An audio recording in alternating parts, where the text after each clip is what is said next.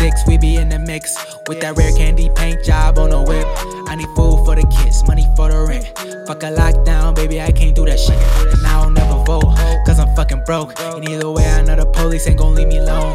On a plane, by to visit Glen Rock. Need crypto told me I should bring the Glock with me. So I packed up my piece and I'm sliding. Cause we might get caught up in a riot. Middle finger Trump, middle finger Biden. Fuck a left, fuck a right, is you riding? Know you love to see it, dudes rocking. Ain't no politics, baby, we just talking. From the birds to the bricks, we be in the mix. With that rare candy paint job on the whip, who you with? All right, guys. Um, well, we have a special guest today, and uh, somebody who's I, I think right now, Psi and I were talking. We're like, this. He has the best YouTube channel. I, I think right now.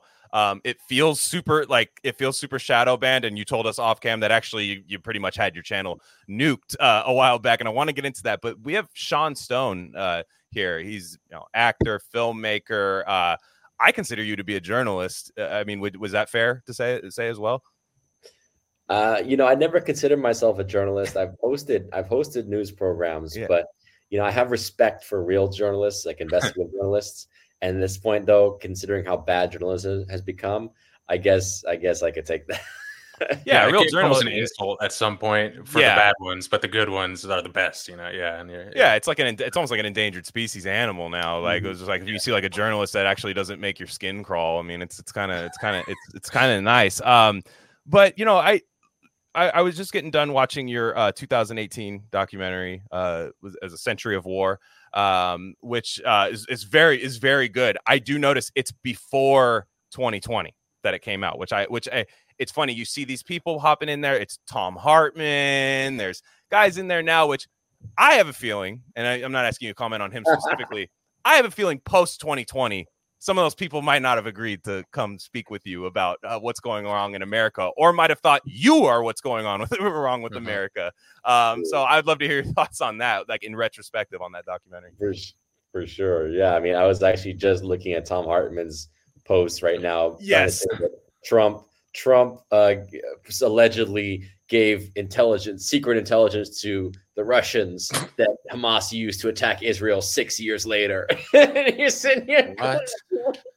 yeah. Why does it all perfectly align for them? It's like they're like they can't just be like, "Wow, whatever my side is, it, it, it it's it's crazy that this is happening." Uh, but it's like, no, how can I fit Trump? And it's like a comedian putting Oh. together like a segment, like I got my my hook, my punchline, and it's like it shouldn't all line up like that all the time. It's- Yeah. if- if exactly. We can't blame Trump in some way, it's not news. I mean, these guys literally just talk about him every day. It's like it's so fascinating to me. uh, Their fascination with him. It is Obviously, he's fascinating. President. Oh, it's because he's a Trump agent, you know. And it's like, wow, man. they- And meanwhile, Trump Yeah. like vocally would always say, "I love Israel." Like he would just straight up say, like he would just shout it, like he would just shout it. He would tweet it in all caps, like he would, he would just like, "I love Israel." Like that was, I mean, it's kind of the, it's kind of the job of the president to say that. And I mean, they make it very much their duty. But since you brought it up, I mean, pretty crazy week right now. I we've we've booked this with you for a while. I didn't. Is that war ever going to end? I don't think so. But like, it's really escalated. Uh, especially just like Netanyahu's comments that uh he basically said uh, game on essentially and it's going to get extremely bloody and I'd, I'd like to hear your thoughts. i think you're the perfect nuanced person to to comment on that Well, I mean, my thoughts are first of all, you know, I love how these things always play out as far as you have to look at the bigger picture, right? So I remember when the Ukraine Yeah. uh, war escalated, it was right at the point that their COVID game was coming to an end. And it was like all of a sudden, you know, the vaccines, people were waking up. They're like, "Ah, I don't think we want another one. The mask mandates, uh, we got to take those down finally. COVID, your your money, your emergency money for COVID is coming to an end. Russia just invaded Ukraine. Yay! Change your ta change your banner from a from a vaccine to the Ukraine flag, and now we stand with Ukraine. And now we're going to send hundred billion dollars to Ukraine, and we're going to keep pumping out money for that war machine now. So it's like there's a, something really interesting going on in this.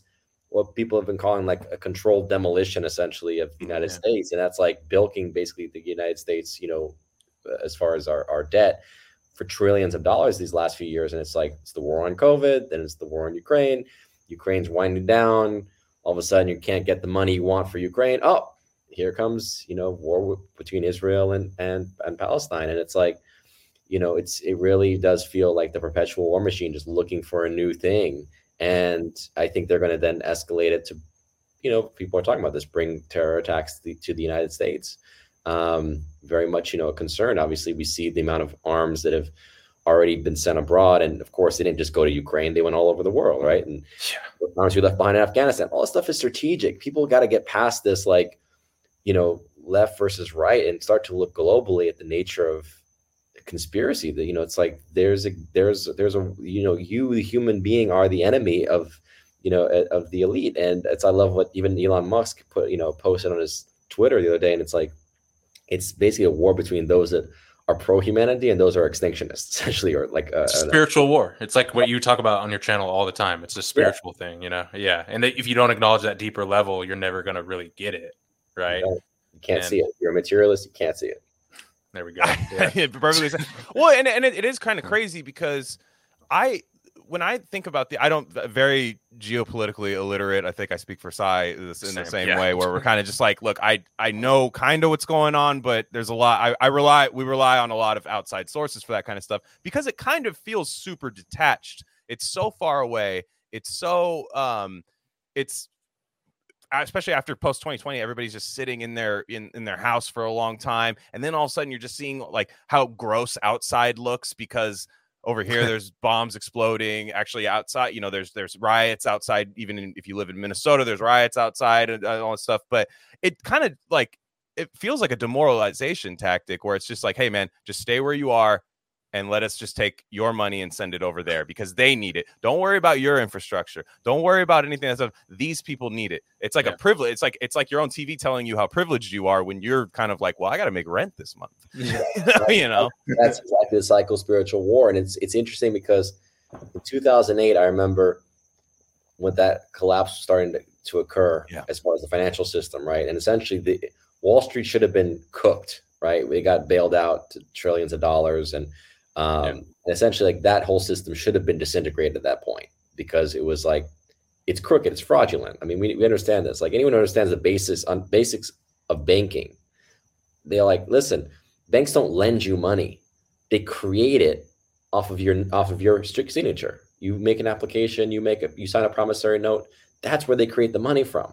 It's from you. You are the you are the collateral. You you know your creativity. You're the asset. we're going to get you right back to the episode, but I just wanted to let you guys know of a few other things we offer at Rare Candy Industries. We have a Substack with free and paid subscription options. Free subscribers get access to all written content. That includes Bob's Red Pill. That's the best thing going on the internet right now. Trust me. Paid subscribers get full access to our premium episode feed.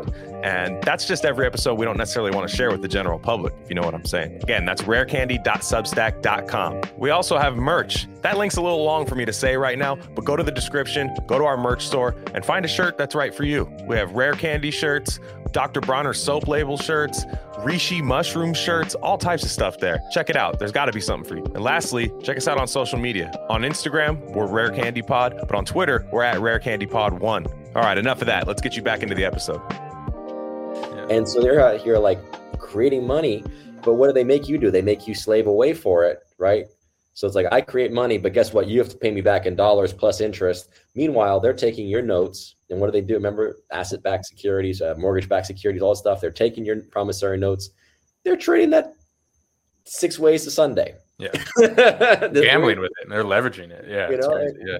Wait a minute. If this is real capitalism, you should be getting interest on that too. You should be collecting interest, Yeah. not not the other way around where they're just collecting all the profit.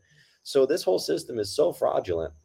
And I was like, look, 2008, I was like, this is going to be the chickens coming home to roost for America. I feel this is what's coming now. Is that they basically have done this. You know, you study CIA's black operations and how we basically since the uh, beginning of the creation of the CIA, you know, during the Cold War, it was like, what do we do? We destabilize governments, rigged elections, uh, did psychological operations, manipulation of the population, right? Dissemination of broadcast and media, uh, to you know, to to to plant stories and you name it, assassinations, you know, all this stuff, uh, mind control, all this stuff. It was like a lot of it was some of it was done here, but mostly it was directed abroad. Mm-hmm. I'm like, post 2008, that shit, that's coming home. Yeah. And that's what I feel has been that basically the game has been on, you know, from that point, basically, from like you could say through the Obama administration and everything, you know, that, that we've seen the BLM rising, uh, this whole notion of you know privilege and like you know the, the America's a racist country and all this stuff. It's like Yeah. yeah, we're a flawed country. Every country in the world is built on blood. look, you know, Right. look every every every people's have blood on their hand. Okay, you know, you go to Africa, you're not, you know, you're going to see blood on people's hands. So don't, you know, don't don't kid yourself that it's like it's a white thing, and white people are actually the minority in the planet. That's what we also forget. you know, you look around the planet, you're like, white people are the minority. You know, you think, you know, just because maybe we're a slight majority in America, you know, or Canada and stuff, it's like, or, or England, it's like Western Europe is a small population compared to the rest of the world. So they've psychologically been attacking the the the republic, the tradition of the republic in America, the tradition of like you know what capitalism was meant to do as far as empowering us, and they've made us essentially hate ourselves and you know cannibalize ourselves. Meanwhile, you know the elites that run the financial systems, that run the educational systems, you know a lot of them are you know whatever they're white or you know they're, they, Right. but they're but they're but they're the ones you know perpetuating these mythologies because that's how but that's how the elites see it. They they see they see us as deplorable, as Hillary put it, right? It's like, oh, you're deplorables. You guys are idiots. You don't know. You don't know what you're you, what you need. Of course, the average human knows what he or she needs, Yeah. and that's what they don't want. They want to manage you. They want to be the managers of your reality. It- it- and that's it's funny that you brought that up too. Like the idea, I I grew up in I'm I'm born in 1990. Grew up in California Bay Area, super diverse area. Never thought about race until I learned about it in school. Never thought about it. Had friends of all different uh, races, creeds, colors, you know, religions, and all that stuff. You you know, you made your jokes. You, you found out what you could say, what you couldn't say. It was it was it was pretty like it was kind of an ecosystem that corrected itself. And then like all of a sudden i think we're you, you- that's where you're supposed to get spiritually i think. Whenever you go on any kind of spiritual journey you're supposed to realize you know the, the power that we have to kind of correct our own e- ecosystem whether that's us or the the the community around us. But we're supposed to view everything so globally now um that i I- that's like a really underrated part of the psychological warfare where it's just like it has me thinking about race again. I'm 33 years old. And now i'm thinking about race like I like just uh, all this stuff. I'm taught to be thought about it all the time. On Any streaming service I go on, it's going to be this director made this, therefore this, and you must like this. And if you don't, just keep it to yourself. You know, and and it's it's uh, that is like one of the biggest parts of the psychological warfare, which it's just tiring, man.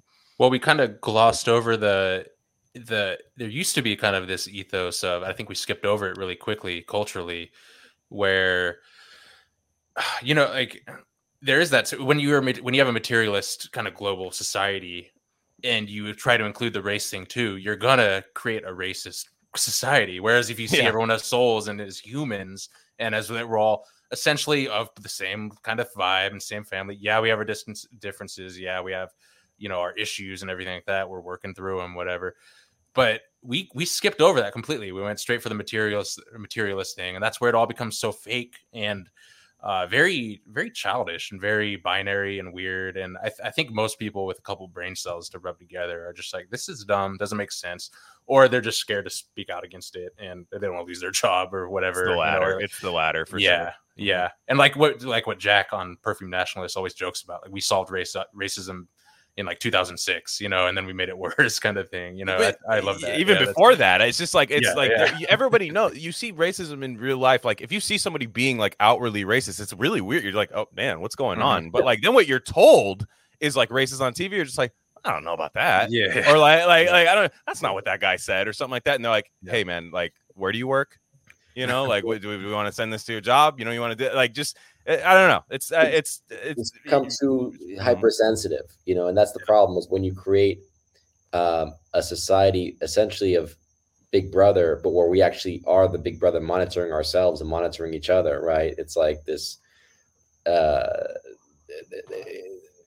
there's a, there's a, there's there's a, there's a self over self consciousness that has come with this whole you know selfie generation and that's that's you know that's been an interesting thing i think to, to observe i mean you guys are a little bit younger than me i guess but you know i was born before nintendo before the cell phone you know computers yeah we started playing with them but i was reflecting this recently i'm like you know y2k was like who cares i mean at that point it was like if computers are crashed it would have been like whatever Yeah, yeah, We- yeah. still- we still have to- yeah. typewriters and stuff. You know, we didn't really Yeah. need computers except for like fun. And you know, Oh, I guess some some businesses had it, but it was very minimal in 2000, right? It wasn't like the internet was a big thing. It was very slow. It was dial up, and Uh-huh. it would take forever, right? It was really slow. Mhm. So you know, now if you had Y2K, everyone would be like, "Oh my god, that's it!" You know, what am I do? my world is over. I mean, just the other day they ran a mass test about wireless connection on our phones. Like it was just insane. Like it just it just popped up and it was just like an I thought it was an Amber Alert at first, and then I realized that it Oh, was just like yes. Also, Yeah. did you? I have something to say about that. They said it was going to happen at noon, and then it popped off at eleven eighteen. That's got my conspiracy brain going. Like they tried to beat us to it because everyone's like, "Turn your Yeah. phone off at the at noon and everything." I'm Oh, like, really? I was told two o'clock Eastern, and you guys are, are so that's a, so they split they yeah. s- they put cut the median They split basically. the- yeah, yeah. They, they, they, they, over under. they knew. hey, I- hey, Um, that was a pretty good one. You Yeah. got me Yeah. there. Yeah. yeah, yeah. No, I mean the EBS is something that a lot of us have been looking forward to because we feel that uh, you know you know those are like uh, of a certain orientation when it comes to the conspiracy and the plan and the game that's going on right now. Like I do feel like a lot of this is just we're playing we're watching a movie. Like this is a script, and so the emergency broadcast ability will be important to disseminate information when things start to get really kinetic, and I think that's what we're escalating towards. Yeah. Yeah um. So uh, you you brought it up a little bit. You alluded to it a little bit earlier, but um, there's a, a from people that I talk to. I think a lot of people agree that like obviously something weird is happening in the world. Just to just to put it briefly, um, I think I I I'm not of this belief system, but for other people, they might say, well, we just had have too many incompetent people in charge. a lot of people say this, and like, look, you turn on TV and you hear Joe Biden speak. I, yeah, I mean, uh, you could turn off the TV and go, "Yeah, that guy's dumb," you know, or like that guy doesn't have it together. That guy's this and that. Obviously, I'm of like the more Whitney Webb kind of where this is like, no. Yeah. First off, the incompetence is probably just an acceleration mechanism. You know, two, are they even incompetent? I, I don't know. I don't. I don't hmm. know that any of this is happening. But like, I, I'd like to know. I, I have a feeling you're kind of more like me, where it's like, no, I, I do believe in somewhat of a controlled demolition. I mean, we watched our civil liberties pretty much go away in 2020. Like, like they had been slowly eroding. Don't get me mm-hmm. wrong. I mean, with all the WikiLeaks and things like Yeah. that, post 9/11, um, pretty much this millennium has just been a down, a downward trajectory for civil liberties and freedom and and things like that. But it's like this, this feels by design. This doesn't feel like just a result of bad leadership, right? No, it's totally by design. And um, you know, again, I think I feel that there's a, there's a real war at the heart of it. There's like it's it's it's like the war. That's again, that's going back to like what Elon Musk was referencing. It's like the war between those that actually are like anti-human and want to basically depopulate the planet, and those that are actually more pro-human. And so, you know, you mix into this war the fact that AI is is you know a reality like how advanced it is i don't i can't say for sure but you know look i've been looking at this the conspiracy stuff all my life and i've been looking at the alien factor as well and like you can't Oh, discount the reality of the alien factor. The fact that, they, that in 2020 one of like the top uh, israeli defense scientists who literally was like one of their their top scientists in the space defense uh, side of israel had like come he was like retiring. He was like 80 plus years old and he's like the galactic federation is real and he literally just starts talking about this and like he's like i don't care. I'm old enough. I can say this. Yeah. and like nothing really happens without the galactic federation approval i mean the fact that that just dropped in like late 2020 and like no people were just like oh well just Yeah. gonna go put my mask on and play out this coronavirus parade. you know it's like Yeah. that's just like that the ignorance is in the population itself it's not in the it's the incompetence is not really in the the leadership because a lot of what you see is puppeteering and we've always done like there's always been puppeteering like that's you know you pretty much figure that out early on. I mean when bill clinton was selected by going to the bilderberg conference you know they plug you know they pull this guy out of arkansas you know he was basically overseeing a huge drug trafficking operation. And you know then they, they run him as like the new jfk and you know he wins the presidency. It's like this puppeteering.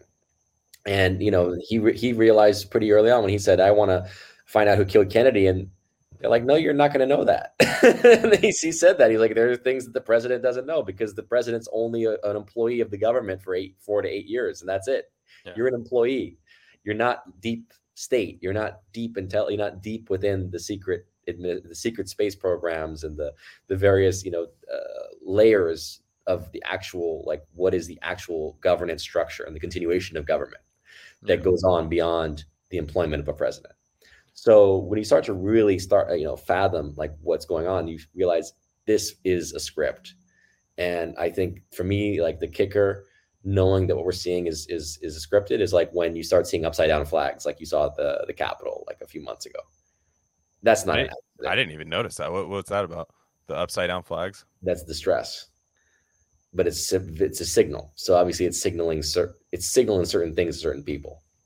So Interesting. there's been a lot of these kind of things I'm saying that have gone on Yeah. and you start to really put this together and go okay we're we're in a a war you know basically we're in an end time war and who's going to prevail you know i believe as the light prevails i think it's just inevitable but how quickly is you Right. know, can is still tied to like collective consciousness and how we actually manifest reality and like the nobel prize you know the prize winners of this past year have essentially proved or at least proved in a demonstrable more of a demonstrable way for those that were skeptical that we're in a non-local universe meaning that things can be affected not just in their proximity right? They can be affected at, at dis- like from quantum entanglement and whatnot at distances that are like potentially across the universe. And it's not real meaning that without consciousness there is no reality. So we are collectively creating these experiences and that means that we have to signal each other even at the unconscious level to actually wake the fuck up. And it it means and i love a lot of your guests on your channel were alluding to this that uh, you know at the highest level of thinking yes of course you're going to have enemies right? And you're we are facing a battle and a war and everything.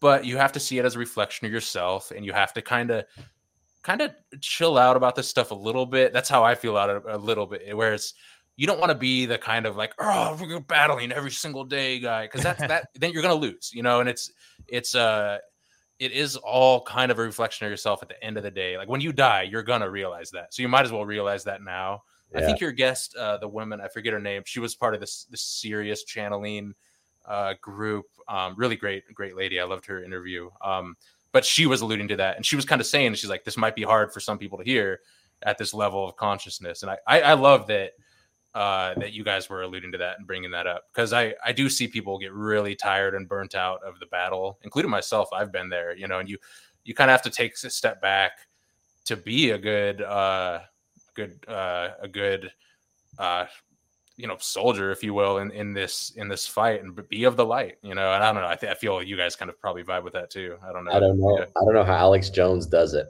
yeah, yeah. Great point. The energy, man.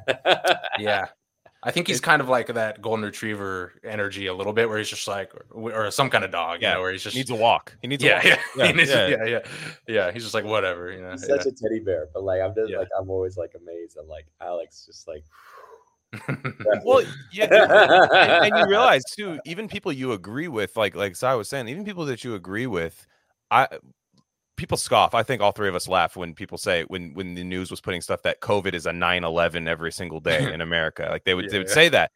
But people do operate as though 9-11 is happening every day. Like people do. You have the Capitol, you have uh the Ukraine, you have Israel versus Palestine, you have uh, I don't know, weird school debates about children's literature in school like just all everything is a, is a 9-11 and that is spiritually draining because that's all you want to do after that is just go sit in your house all day and just and just hang out and let let the weird like philip k. Dick alternate reality happen outside while you're sitting inside you know? That- that's a really interesting point that you brought up about like you know is part of this manipulation and the hysteria that the news is always you know trying to drive people towards um and i mean obviously we saw it from like 9-11 into the whole like you know it's today is orange the temperature is orange the warning is the alerts are on orange yeah you know it's like it's you like fire risk. Yeah, Yeah, like, like forest fires. Give an orange terror alert. Okay, guys. Um, but that whole like hysteria that they've really like upped in the last three years, right? It's like they, I believe, the dark side is trying to create that uh, uh, manifest an apocalyptic reality, right? And people like, oh, you're gonna have nuclear war and all this stuff. I'm like, no, you're not. But they want you to basically manifest that. That's also why a lot of these the dark side what they've done like as far as like if you think about how magic works, right? you don't always you, you don't most of these be like most people don't have the, the dark side doesn't have the power to manifest things themselves because they're they're kind of drained. Their souls have been Yeah. drained by feeding the dark. What they do is they co- they contract and compact with like demonic entities, right? Non like Mhm. non physical entities, but there's always sacrifice involved, and I think also the contracts come due. I think that's also what we're seeing is like a time period basically where like a lot of the contracts are coming due, and so Wow. um, what the dark side has always been able to to to utilize is planting of of fear and seeds to basically let you manifest it because they don't have the energy for it. So I, ha- I have to ask, do you Yeah. do you listen do you listen to Bashar at all? Are you a Bashar guy or any of I've- that that kind I've- of stuff? I've met him, right? Yeah. Um, That's, or that's who's the guy that channels him? Right? Darryl Darryl, Da- yeah. yeah. I uh-huh. met him, but and I've listened to some of his stuff. But yeah. I'm not like I'm not like I don't follow him that much. Like I, I don't know much about it. Yeah, yeah. I think you're part of that kind of ilk where you're you're kind of on that vibe. And I again, I don't I don't trust or not trust any kind of channeled entity point blank. You know, you always have to filter it through you through yourself, you know. But yeah, that's very the negative energy collapses in on itself, so it's unsustainable. So it has to do all these little tricks like you talk about. Yeah, there's no need to destroy you, or it's less work. Uh, There's no need to destroy you if you can manifest your own destruction. I Yeah, mean, there's like, boom. like, I mean, look, they'll set up a situation to where don't go outside your house, be depressed, drink a bunch of alcohol, develop bad habits, and try to stay positive. You know what I mean? Like, it's a challenge. It's like a survivor, like CBS Survivor challenge. Like, no, it's it's it's tough to do. You know, so they, if you can be your- the architect of your own demise, the population could get bigger, bigger, bigger, bigger. And if everybody just falls under that same line of thinking, which we've seen in in past societies, like people like in super uh, religious societies, whereas like the self hate, especially I'm come from a Catholic family, self hate's a thing, you know, but like it sucks. And and I I think that's a good point you brought up is just like like why don't we have us do the work, you know, have us do the work. That's it. That's it. You plant the seeds and you basically let you guys with you know humans who have the soul, who have the energy, manifest it. And so that's why it's really important. Is like the message that came through to myself and many others in 2020 was like sovereignty is the key now. This is the key. This is the key path forward is sovereignty over your mind, over your body, over your spirit, your politics, you name it. Like, and if you can't do That's that, racist. connecting to your That's racist. Exactly. Yeah, it's It's ra- gotta Oh, be- that's too racist. Yeah. right? I mean, it's like, but Yeah, you know, or or male chauvinist or whatever they want to call Yeah, it. yeah, toxic. That's toxic. Uh, Don't say that. You know, it's exactly it's toxic masculinity. I mean, you name it, but like that's the whole that's the point that they have us self guarding. They have us self like self guarding, right? Big Brother is like it's internalized. They want you to critique yourself. I mean, I've seen this in my I've seen this last in my own experience, just in work and stuff. How you know people don't want to work with you because your political views are the opposite or whatever. This you've Yeah. said this or and like. Yeah. Like that would never occur to me. It's like Nice. if I want to do business with someone, it would never occur to me like, oh, you're on the other side of the political spectrum. I can't work with you. No, I mean, maybe if they're like a, a pedophile or convicted felon, I mean, I, I would probably have qualms, but like, like, why would you not want to do business with someone or work with someone just because they're like po- politics or religion are different from yours? Isn't it? Yeah. Isn't it really crazy? Like that just shocks me. But Yeah. isn't it isn't it weird that okay, a lot of people would scoff at what you said earlier about spirituality, manifestation, like those same people that would not want to work with you because of your politics. A lot of those people wouldn't uh, but that's like an oddly spiritual way to look at it to the fact that where if they think they work with you because of your and your political beliefs that therefore like a village will get drone striked somewhere like like it's like it is like this weird manifestation thing like they don't realize that's what they're doing like it's like everybody is spiritual whether they're a materialist or not like no if Yeah. they were true materialists they would they would say it would be so inconsequential to work with you right Mm. especially because if you were going to make a good product or just have a good whatever hour of conversation it none of that stuff would matter because none of that stuff's real Right. Yeah. And let's be I mean, I've, I'm sure we're all on the same page here, but it's it's fun, you know, talking to right wingers is is oftentimes very fun and enlightening, even if you disagree. And you cannot talk to most liberals now. Something changed, you know, and it's just I don't know what it is, you know, it's MSNBC or something, but it's it's just I don't know. You either you have to dance around or be the asshole and kind of blow it up and blow up a relationship. well, or something. well, Trump happened. I mean, what happened? Yeah. It, was, it was really interesting because I mean, I've been skeptical of journalism all my life because I saw firsthand how they manipulate. I mean, I saw it since the 90s, you know, growing up and just like how they, you know, with the film JFK, like how the media attacked the film and was just like, Yeah. you know, uh, pilloried my father for making it and just really created um, a very like a, a, a how do you say a, a false narrative that this was like a mythology as opposed to like no it's actually it's based on you know a lot of evidence and it just scares you to scares people to actually think scares the media to let people think for themselves. The media wants to control the narrative. They want to tell you how to think and that's not real journalism. Real journalism doesn't tell you what to think. Real journalism investigates and says here's evidence from this and here's evidence from that and i'm trying to be as unbiased as possible. That's real journalism. Everything you see now is the last really i mean all, most of our lives we've just seen as propaganda. It's not real journalism so what happened though with 2016 as you know in 17 was like all of a sudden the consolidation of media became really clear because they were all parroting the same thing and it didn't matter aside from maybe like fox like every other channel msnbc cbs uh, cnn uh, right i mean you name it uh, npr they Mhm. all saying the same thing Yeah.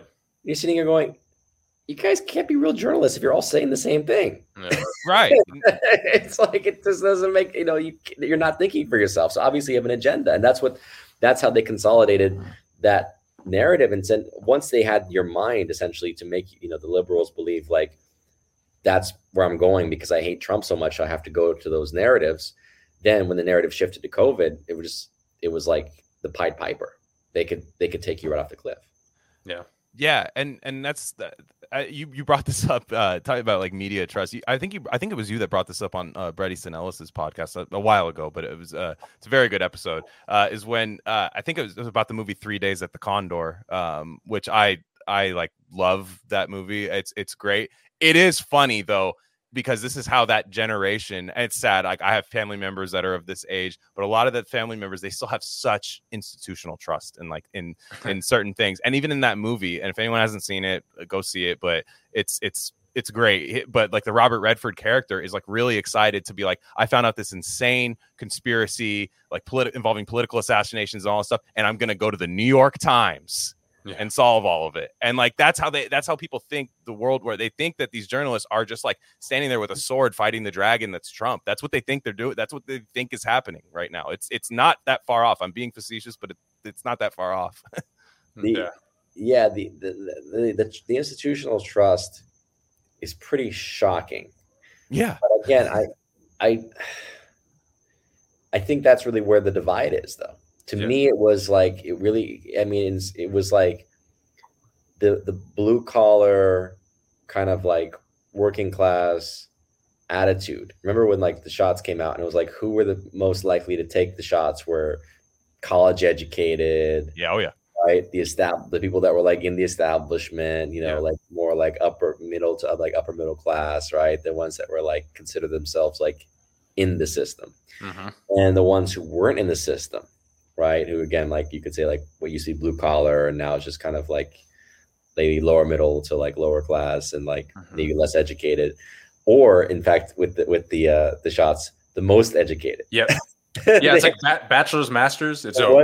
PhD. most- you're you're not getting that shit. Yeah, Yeah, the most educated didn't take it, and the least educated, and everyone in between, Yeah. which is like the ones that like kind of feel like they're in the system.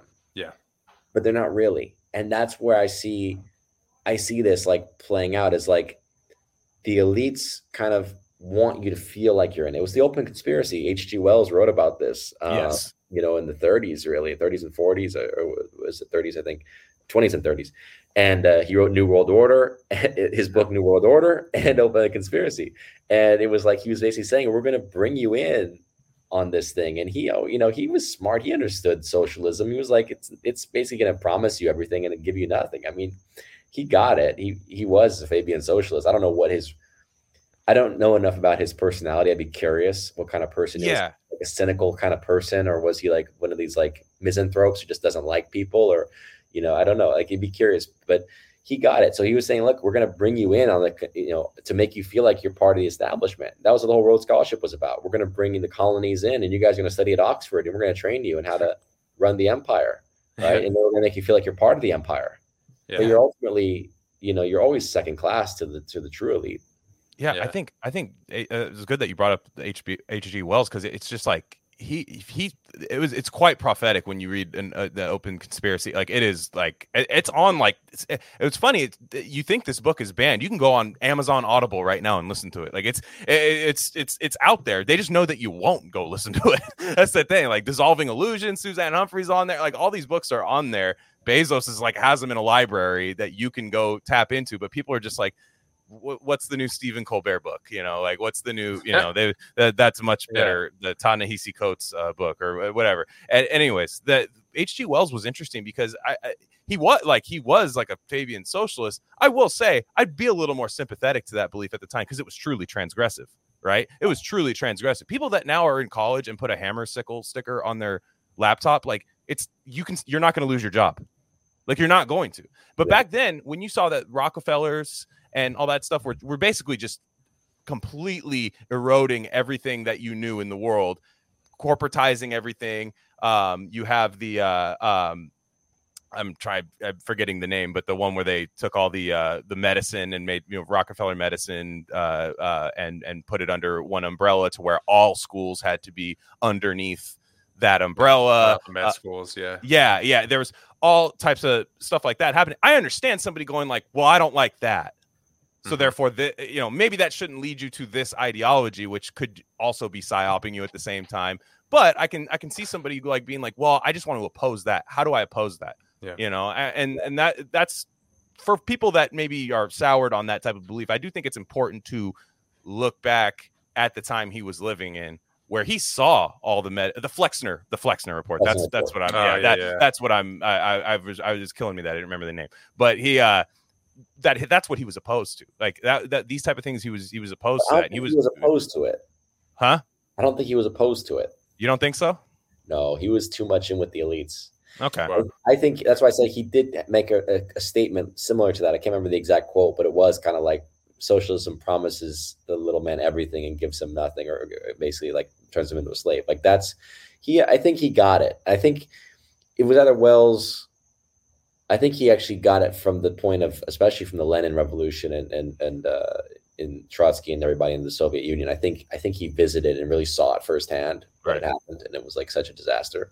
But again, I think that I get what you're saying. Like there is this kind of like there's you know it's like there's this vague notion of like I want to uplift people, right? Like I want to be, you know, Yeah. like the social justice thing, right? Like we all want it. Everyone, we all, yeah, everyone should get a fair share. Everyone. How should, could you oppose that? How could yeah, you? of course. I, I want the yeah. man to win. I, you know, of course, I Yeah. want I want workers to be compensated. Absolutely. And there's you know strikes and things like this. There's generally you know a very valid basis for for for strikes, and you know you can definitely sympathize with the working class. The so I can understand the the impulse with some of these, but a lot of these guys were very, again, intellectually aligned, attuned enough to understand that it wasn't really about helping the working class. It was more about creating a new a, a new cartel system under government authority, essentially under greater government authority, and that's really where my, I, I I believe even from the beginning, Marx was essentially an operation to contradict the essence, the true essence of capitalism, which is what it's about. What we're talking about the, the working man should ha- should have be able to say for himself what he wants to do, right? Where he wants to be employed, the freedom to to, to choose his trade and, and where he you know where he works. Socialism is basically putting you into a construct saying you will do this and you will be paid this amount and that's pretty much set and the government's going to apportion that to you right? I mean it becomes a very top down approach to organization. It becomes the organizational class and that's what hg wells i think was part of essentially. It's this elite ide- ideology of we the elite know better than you Yeah. how much you should be paid where you should work what your skills are. I mean this this is this goes back you know even in the roman empire they had things like this you know i think it was diocletian or one of the emperors it was like decreeing that basically if you were born you know from if your father was a carpenter you had to be a carpenter and that was your trade for life. I mean this is like this is the essence to me of what we're fighting against. It's this elite ideology of saying we know better than you how to live your life what you should do where you should go right?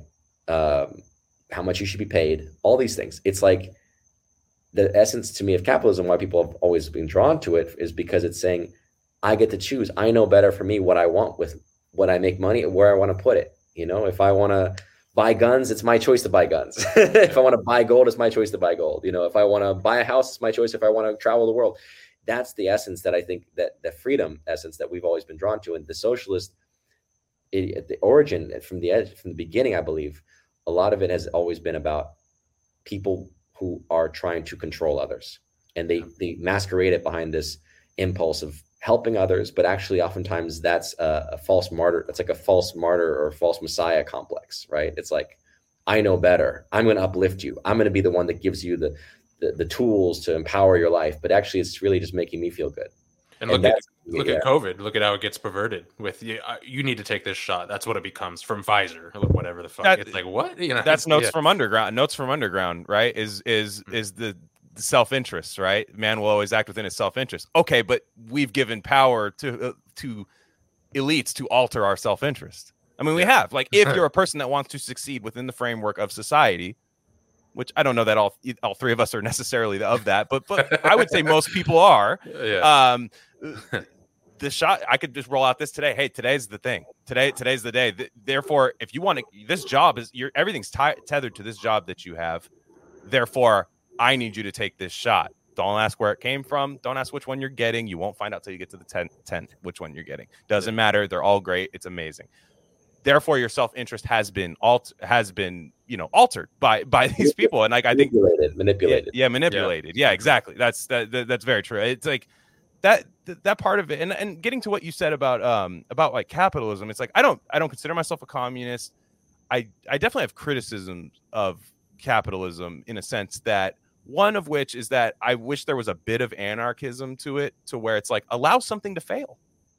Mm-hmm. Just like the banks. Just I understand what can happen when big institutions that a lot of people's self-interests are tied into fail. It's bad. It can get really bad. But I also understand what happens when they get bailed out.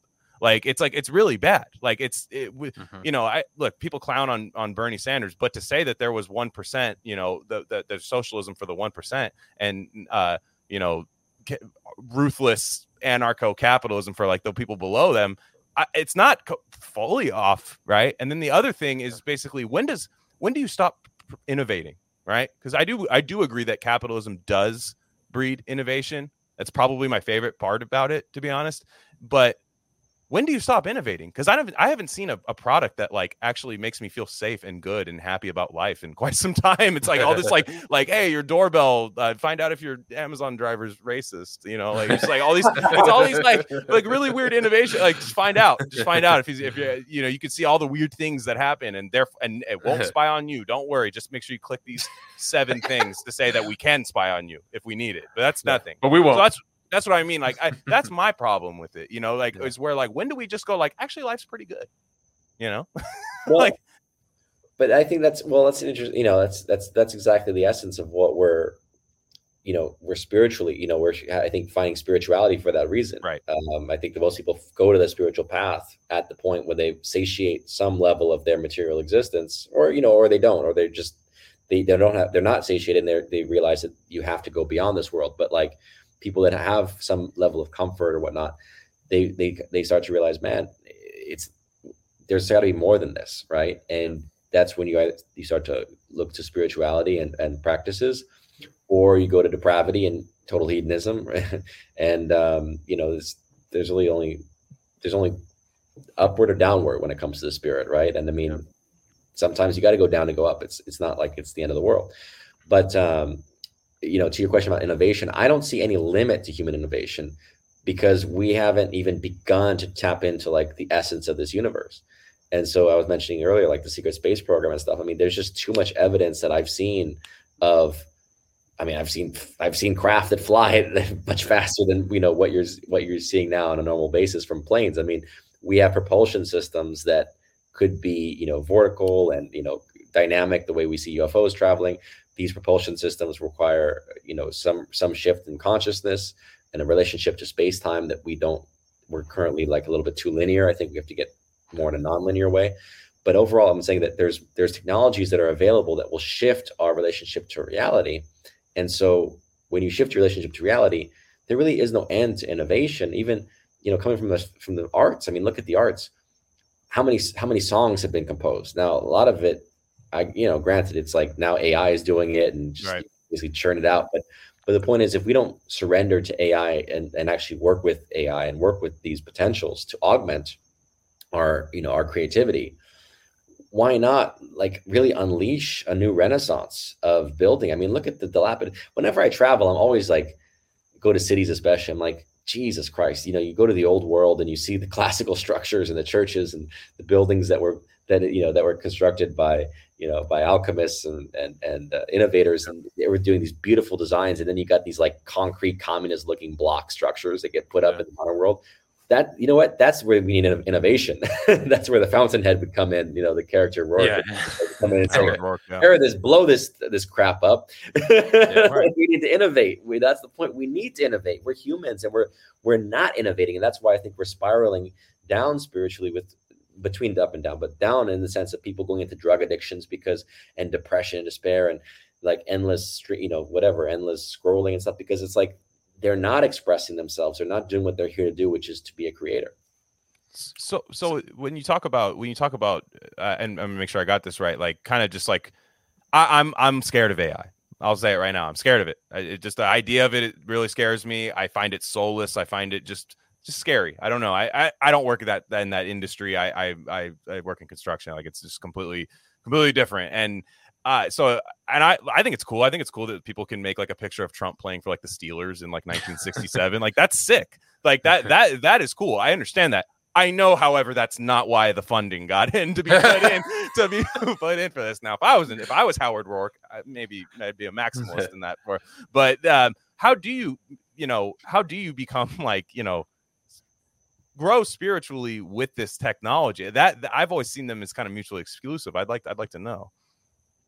I don't Hmm. think they're mutually exclusive any more than like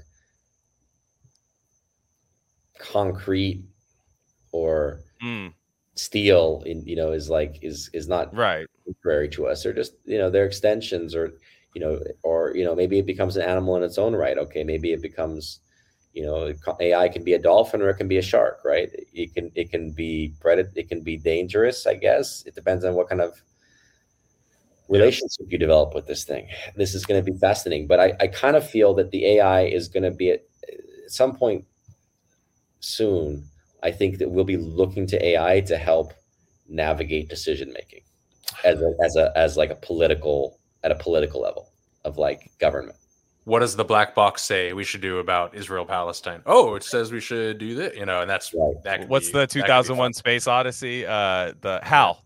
We're gonna have Hal, Hal. yeah. President Yeah. Hal. Yeah. And and Yeah. i mean this because there there is like again this goes back to like the power of ai is being able to synthesize huge amounts of data and information right and and Mhm. and, and help us i think there's there's there's something to that now you can't replace human wisdom and soul-based wisdom you know because again i believe as souls we carry lifetimes of, of if not eons of wisdom within us. Yeah. and at the same time as humans we are traumatized by that experience. And so much of it is like fucking you know israel palestine well you stole my land well i'm gonna have to fight you because you uh, 10, 70 years ago you guys came and stole my land. Well before that you know a thousand years ago i was you know our, our ancestors were here. Okay let go of the past. Mhm. what do we have? The moment. When the moment we want we want peace. Okay great. How do we get there? But the problem is humans won't get let go of stuff. They're just constantly you know you name it right? You every relationship what does your girlfriend complain about or your wife complain about? Oh you did this last year. Everyone knows everyone knows that right? They don't forget they don't forget. That's, that's the No, human they don't. problem. That's the human problem. And then the wife you know or whatever the mother imparts that to the child and the father imparts that to the child and the child's carrying that around. Yeah. there's something there's something to this break i think that like there's like the ai will in a way be an important aspect of our growth to be able to say okay give me an objective perspective a truly objective perspective yeah yeah and there's i mean that one thing is absolutely for sure is that like open ai and these totally deep state ai programs are nefarious and super fucking weird and but a- again, AI can just be a tool. You know, like so what's that guy Sam Altman or whatever. You know, all these guys. There's to- it's got all these tendrils and tentacles in there for sure. And uh, um, it's you know it it's one thing to not trust the people at the helm of what's going on. You know, but uh, but yeah, it, it is interesting. And I, a lot of this stuff, I'm, I know this is a total cop out, but I'm always like, let's. I'm just so curious what's gonna look. It's gonna look like in 20 years if we're gonna be around or not. No, and it, know? it, helps. I we have friends uh, that run a podcast called Agitator, and they have a really interesting take. They they view the AI just for them them themselves. They're kind of independent. They're both authors, um, independent authors, right? Really good stuff. But they also are working men, you know, have families and all that stuff. But they have they they talk about using AI for outlines and things like that. Yeah. It's not writing the book for them, but it's doing the the dredge, the kind of like the thing that where it's tough after a long day doing all this stuff to sit down and be like, let me outline my next book where Yeah. that way they could like I I understand that I get that I just again I'm the I'm the innovate uh, where does the innovation stop and and that's that's that's just I, I'm I'm always going to be the like warning of the technology guy I mean I just I feel like you you need that contrarian person at all times but Sure. I Yeah. mean I look I I can see how it helps people I mean I absolutely- use I used it for our remote viewing spreadsheets that we you were did doing. what our, you did what no but yeah, no, but the fucking, you know, like it was crazy because I was like trying to code it by color, like win loss and all this stuff, and it, man, it was crazy. It helped me do it in like ten minutes. It would have taken me ten hours to do that shit. That was pretty wild. Yeah. Um, can we can we uh can we talk about the moon a little bit? You know, you had a moon video, and I, I'd like to know moon- yeah we're big moon. We've written about the moon. We've talked a lot about the moon several times on this podcast. I can't say I disagreed with anything you your you or your guest said in that one in that 10 minute clip that I watched. Um, especially the dark side and the bases and I kind of alluded to the remote viewing thing. I know Ingo Swann was remote viewing the bases on the moon and he was people were entities were aware that he was remote viewing, which is pretty rare, you know. So that's always psychically and spiritually kind of weird when when you can tell that someone's remote viewing that you're remote viewing them or whatever. I don't know. Uh, yeah, I don't know. What do you, what's your current take on the moon? It's, it's just cheese, man. It's just made of cheese. All right. yeah, Ah, no. write it down. Yeah, no wonder no wonder Psi hates it so much You know, I like I like I like the hypothesis that it's artificial. Um, yeah, you know, I think that's that's pretty clear. I mean, this the science would tell you that the, the, the moon is just it's it's not uh, it doesn't orbit in any in any manner that it should, and Yeah. it, its placement, everything is just it's too precise. It's very much seems like it's placed and is it placed for observation purposes? Yeah. Yeah, I feel like it. I, I feel like it's an ob- observation station. The dark side makes sense. You know that there's there's bases there. Um, you know, I, I'm at the place of like, listen, if if this reality is more holographic, because that's really my my interpretation. That's why I don't really get into like the flat Earth versus whether it's right or flat. I don't get into that because I'm like, it's all kind of like this is like a, a this is a, a holographic experience in consciousness. Yeah. Uh, maybe this is all just being projected, and maybe it's being projected from the moon. uh, we have the, yeah we have right? similar takes. I think on Right. Maybe we're projecting ourselves from the moon. that. yeah. Yeah. It's like- and it's crazy like- that it's perfect that it's phase locked. It's we only see one side of it at all times. What a That's like- perfect, what a perfect uh, phase, thing, exactly, you know. it's phase locked. Like Yeah. maybe like we're projecting from the moon to this movie screen, to this movie experience, right? It's like a 3D movie experience on Earth. the moon's like a projector screen. Right? Yeah, no, hell yeah. it was a projector. This is like Yeah. the movie screen. This is the 3D experience of Earth that we are pretending to experience, but actually our true selves are like up there, like Mhm. ex- basically like you know, 3D glasses on. It's like shadows in the cave kind of thing. Yeah. Yeah. Yeah. full headdress, immersed, immersive, full, full virtual immersive reality. 100%. That's crazy. How about that? I love that premise. Yeah. And see yourself. You see something. It's actually you that you're looking at. yeah. How Yeah. crazy would that be? I, li- I like that thing about the whole when you brought up like yeah that's why you don't get into flat earth. I feel very similar. I think you Yeah. you do too, Glen. Where it's boring. It's boring. It's, Yeah, it's wh- just like arguing over like it's like terms and conditions, weird like terms and conditions arguments about like a a, a way bigger Yeah. thing to me. Like Yeah, Yeah, so- I'm scrolling to the bottom and clicking If agree if on you want that. to shit. take Yeah, me like, to like, the- if you want to take me to the space station, cool. You know, if you want to take me Yeah. up there, I- I'll look down. and I'll, uh, I'll observe for myself. But until Yeah. then, I mean, I don't, I don't, I don't know. Yeah. But it's both. It's like it, it could be globes and spheres, and it's a holographic proje- projection. It could be both. It's not an either or. It's a very weird way to think of it, especially for people that are into weird shit. You'd think that it would have like a little more nuance with it, but uh, I don't know. I think, yeah, I don't know. There's a lot of fun stuff that you have to give up if you believe the Earth is totally flat, always, all the time. You know, and I, I that's kind of something we've talked about on this podcast before, where there's a lot juicier conspiracies and stuff if you if you just allow a little more freedom of thought there. I don't Yeah, know. I feel like flat Earth is like one of those things to just get like shit coding to like take like people because oh come on you know and then they just close the laptop, close the book, uh, whatever. I'm Mhm. done. You know, like but it's like no that, that I it wouldn't change my day to day life if someone told me the Earth was flat tomorrow, proved it and everything. I'd be like, all right, cool. And then I just I, like I truly I like okay I'd, I'd be like that's weird that you know we were lied to for so long of course but I already think we're being lied to all the time so it's not going to change it's not going to change like the way I look at it but if you tell me stuff that we're being projected uh, we're projecting and the moon is But parked you and wouldn't installed cancel someone. You wouldn't cancel someone for No. saying the Earth is flat. I wouldn't. I would. I would. I would. I would. I would. I would. Uh, I would amplify their voice. Even is what I would say. Uh, Yeah, yeah. But the the uh, you know, it's um the last thing I wanted to talk to you about was uh, and and I didn't want to lead with this because I I think like do you do you get like not annoyed. uh, Not annoyed, but like the, the the the dad thing when people bring it up. It's anytime I hear you on like a big platform, they talk about your dad's film out. They pull up your dad's IMDb page and start talking about it. And like we we like we liked your YouTube channel. I mean, I, I like your dad's dude. movies a lot too. And you're Yeah. in a, a few of them you- since you're like a baby. But like you know, like you're you're in them and they're and they're and they're great.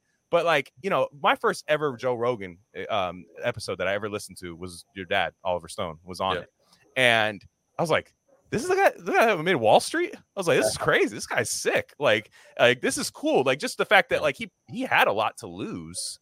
You know, he wa- it's not just like me, like coming home from work every day to just be like, "Yeah, the moon." You know, it's not like he, you know, there's like there's money being thrown at him to make movies. You know, like at this time and stuff like that that people could really easily pull back. But um, d- I guess my question is rather long winded. But like, does he even like hear some of the stuff you say and be like, "Come on, dude"?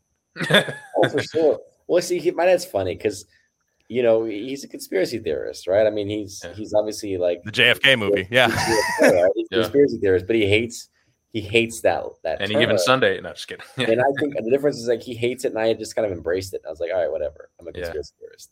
Yeah, okay, I'll take it. I'm a Yeah. conspiracy realist too. And I'm a I'm gonna study it, and I'm gonna give you where you know where are things that are facts, and I'll give you my hypothesis. And I really don't have any shame around it. And I think that's Hmm.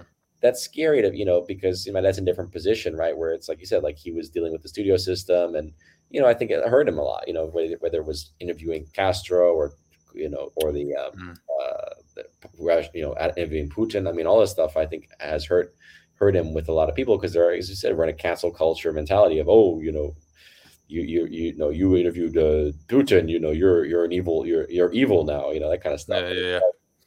all this stupidity um but as far as my stuff I mean I think I think my dad always is like he's pretty curious and he enjoys he enjoys listening to debates and he enjoys you know kind of like he likes stirring things up let's Yeah. he's very Yeah. much he's like you mentioned contrarian. I think you know he really is at heart he's like a shit stirrer you know he loves to like you know rat you know to basically get people aroused excited rat you know razz them um and so when it comes to like some of this stuff it was like he's provocateur right? He's he's basically trying to provoke thought provoke discourse you know shifts in the narrative. So i don't think that like yeah at some levels you know i think sometimes he gets like nervous like oh you know this is uh, this is going to hurt you you know hurt you Yeah. to say this kind of stuff and then but at another level i think he appreciates that i'm doing it Well, he probably sees himself. You know, he's probably just like like you know like my dad. Like I'll do something like I'll do something like kind of stupid in front of my dad. My dad's just like. "Fuck that." I, I thought that would. I, I thought that would like you know he'd be like I thought that would not transfer down. You know like Yeah. like, like, like like you know you know it's, like, it, it's I think it's, there's like a love like a loving Yeah. way to like look at that and stuff. But um yeah it's funny like and the you, YouTube algorithm hates your dad like because I like I just I, I just for shits and giggles I just put like Oliver Stone in on, on YouTube. The first thing that came up, at least on my algorithm, which I I've made it to where this shouldn't come up first, uh, is uh, Bill Maher talking to Sean Penn about your dad for it's like two minutes long, and and the clip is insane. Like Sean Penn is just like like he's trying to like kind of have an ethical take because it's a film guy, and he's like ah you know like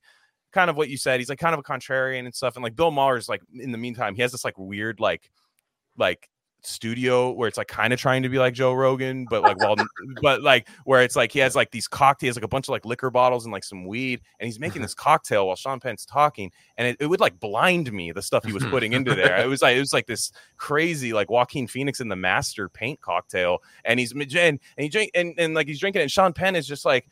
And then like Bill Maher goes, no, he's evil. You would talk to Putin, you're just talking to Hitler and stuff Oh like that. And it's like, but look, if somebody is 14 years old, right, and and not a lot of people nowadays their attention span is slow. Instead of putting on your dad's work they might just go on to youtube and just go well what Mm. about oliver stone? You know? Or or whatever kid that's interested in film or something. And then that's going to be the first clip. And then they tell you no that guy's evil you know? And that's that's what scares me about that kind of stuff. Well, Yeah. YouTube apparently hates me because I think if you look me up on YouTube, it's mostly my dad. So. It is. Yeah. and it- your- i will say your channel did pop up at the top your channel did pop up at the top at least there's that at least yeah, everyone everyone on subscribed to Sean's channel. Yeah. that shit slaps, dude. Like it's like I, I love it yeah.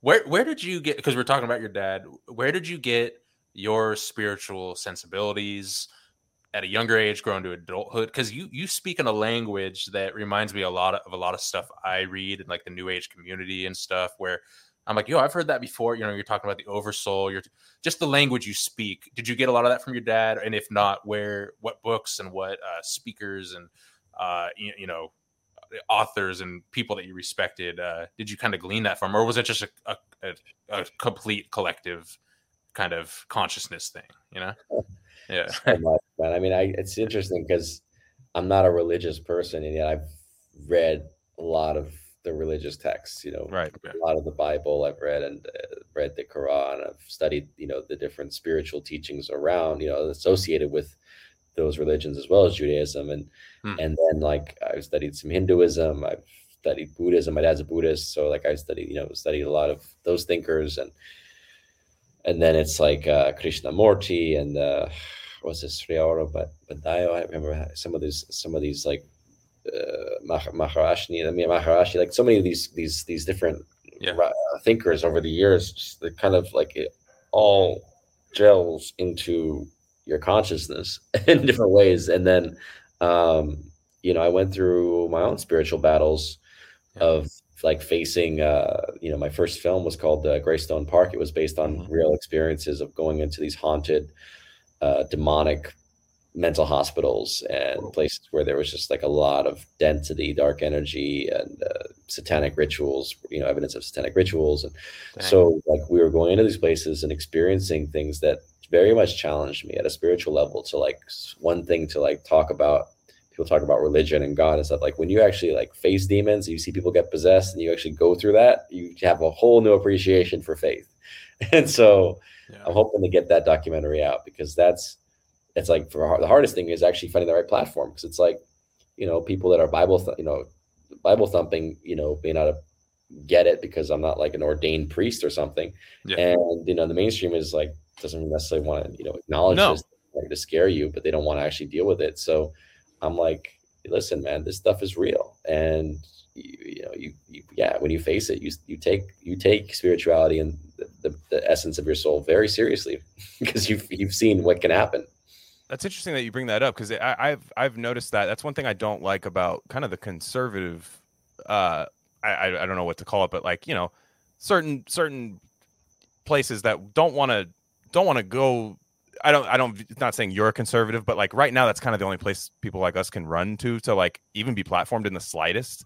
I Mm-hmm. mean, it just it's true. Like it's it's very true. But like if you were to go to the Daily Wire and say, "Hey, I got this documentary," he's like, "What the fuck is that, dude?" like he's gonna he's gonna be like he's probably not gonna like run it I just, so it's it's kind of is something it is kind of a no man's land situation you kind of have to conform a little bit to their ideals which then compromises what you're even doing probably like and um it, it is it is interesting and right now like you have like look we're in a weird time even in like filmmaking because like you have the the writer strike that just happened which is crazy because it appears to be over and also like nobody really cares. Like like like people care in the industry but like 10 years or the one that happened i think in 08 or something there was one in like 08 or something everybody freaked out about that one because there was a little bit of a monoculture where it was like well this show that we all watch won't be on because of it. But there's people right now that are going to start breaking bad tomorrow on streaming. They're going to Hmm. start that and that's going to take up like four months of their time and the the, the we can stave off new. They can kind of stave off new content for a little bit for the for the demand. I think there's a, an industry. I think there's a demand in the industry for it to keep going. It's a huge industry, but for like the public, there's a lot of people that'll just sit there and and watch YouTube all day, like watch YouTube content creators and all and reality TV and stuff that isn't really affected by it. that's the, the biggest stories are the ones that are happening in the world. So Yeah. you there like, yeah, I can be entertained and watch, you know, some TV show and some movie, but like what's going on in reality is so much more. It's so much more fascinating in a way, and I Mm. think that's where, like you're saying, like people's minds are in a way like more engaged with where the heck are we going, and so I'm with you. Like I think Hollywood is in a way like it's oversaturated the public with too much content, and so you can't you, ha- you can't even absorb it all.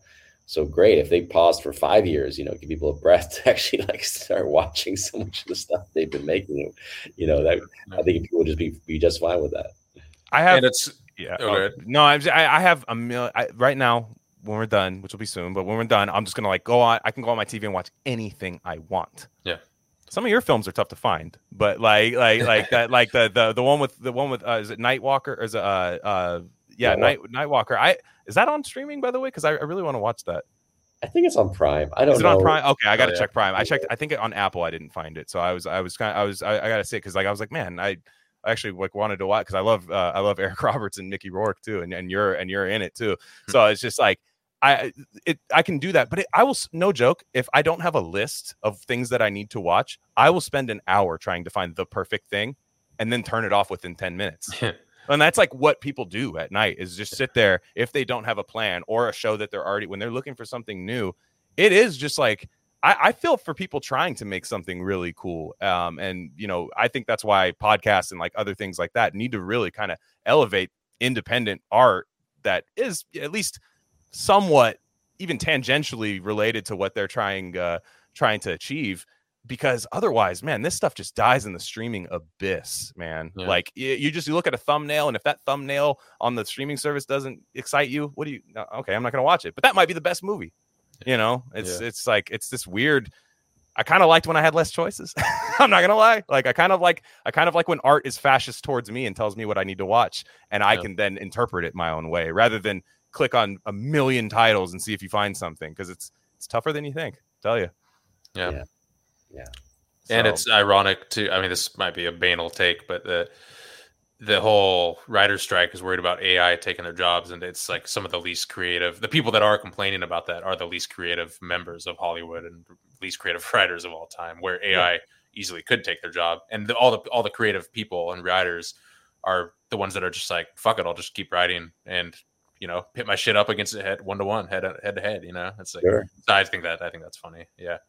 But yeah, it's so- it is just an abyss though. It is it everything's like a YouTube thumbnail now, exactly, where it's it's all just, you know, oh, what's this? And- we don't allow things to develop either because we know there's Yeah. other choices therefore we're just constantly picking things i mean perhaps Yeah. this is all just me but i think a lot of people operate that way too it's just i don't know i don't know Yeah. so um well sean i mean th- thanks for coming through man i, I really appreciate it it was a, it was a pleasure Yeah. to meet you it's- i've been looking forward to this for a while just because i it's it's rare to see somebody one just be like you know in hollywood and, and come from like a hollywood family but also kind of be tapped into like you, you seem like a person that just wants to to to know more thing you know just Yeah. just just know more right right? You're not you're not you're trying to get to the truth which i like and and i think rather than like i didn't hear one like th- one bit of ideology coming from you this entire time. It was kind of just like this is what i think this is what it is. So uh, i really appreciate it um, let everyone know where to find your stuff because we need to get your YouTube channel. We need we need everybody watching the YouTube channel.